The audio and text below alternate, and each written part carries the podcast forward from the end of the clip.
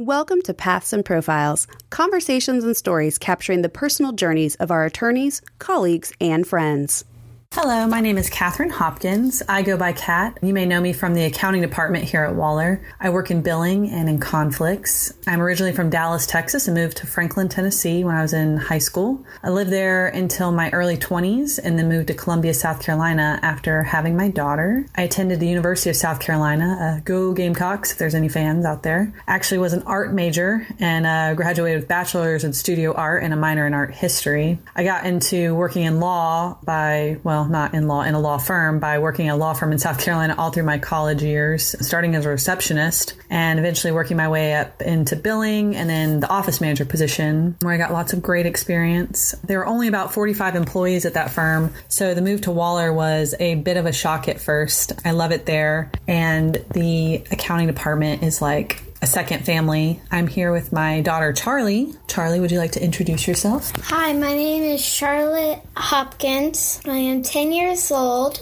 I go to Oakmont Elementary School. My favorite thing about Christmas is snuggling up by the fire and drinking hot cocos and eating cookies. What are you going to ask Santa for for Christmas this year? I don't know, a hoverboard? Hoverboard. oh my goodness. Something Charlie and I love is watching baking shows and getting in the kitchen together. We like to create cookies and different different treats and things like that. We couldn't believe it when we actually heard that Waller had a bake off a few years ago when I started and was super excited to utilize some of my creative abilities and try out some things we'd seen on our favorite baking shows. Charlie is an excellent helper and came up with all of our winning design. Last year, she um, came up with the idea of the gnomes and she even helped create the acorns and the leaves that were all over the cake. We ended up making an orange spice cake with cranberry chutney and ginger mascarpone filling and a vanilla buttercream. I created all the decorations out of modeling chocolate. So essentially the entire cake was edible. You could even eat the gnomes. Just watch out for toothpicks. I created or I was I was warned by my colleagues the first year at Waller that the bake off was serious business and that people went all out and it made me crazy nervous, but I knew that it would just be awesome. We actually won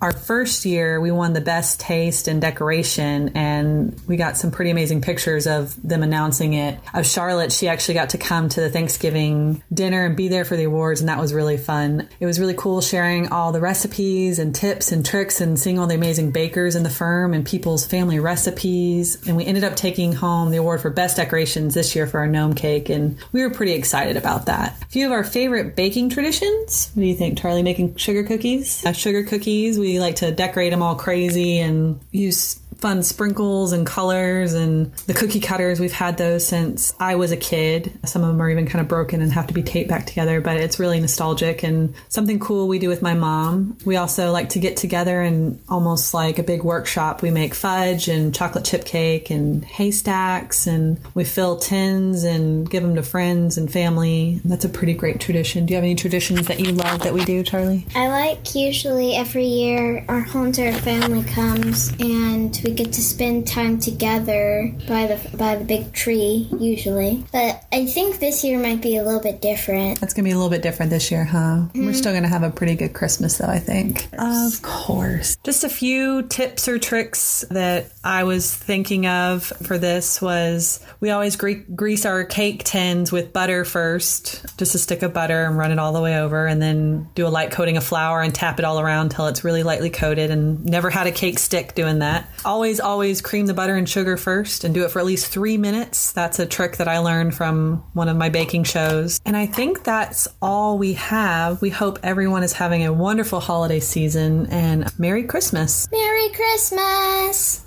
Thank you for listening to this episode of Paths and Profiles. For more information, visit wallerlaw.com.